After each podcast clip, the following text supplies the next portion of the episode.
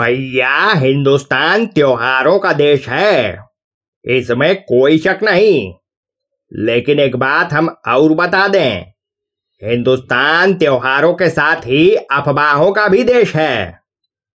यहाँ अफवाहों में इतनी विभिन्नताएँ मिलती हैं कि दुनिया हैरान हुई जाए।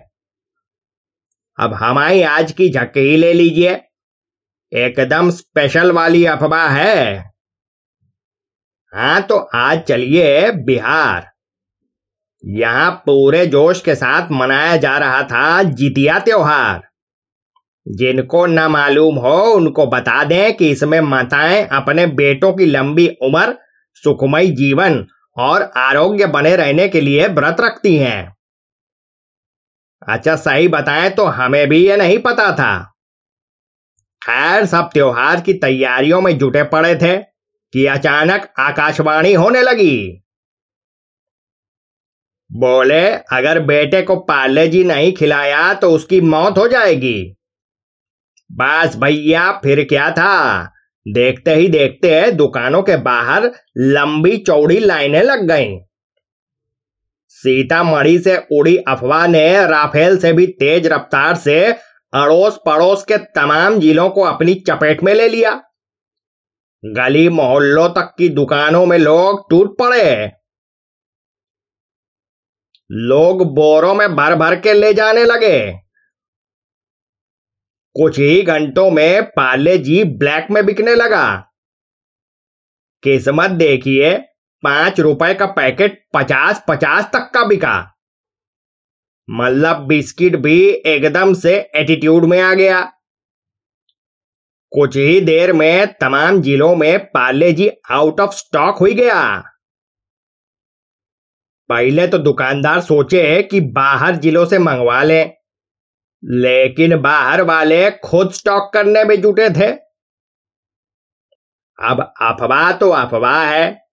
एक बार हेलीकॉप्टर और जहाज़ उड़े तो उसे रोका भी जा सकता है, लेकिन भला अफवाह को कौन रोक पाया है, आए? मतलब ये जो एक बार टेक ऑफ़ कर गई तो फिर अपनी मर्ज़ी से ही लैंड करती है।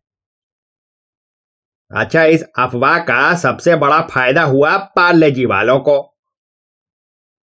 इसके जितने बिस्कुट एक दिन में बिक गए, उतने तो महीने भर में भी ना बिकते होंगे।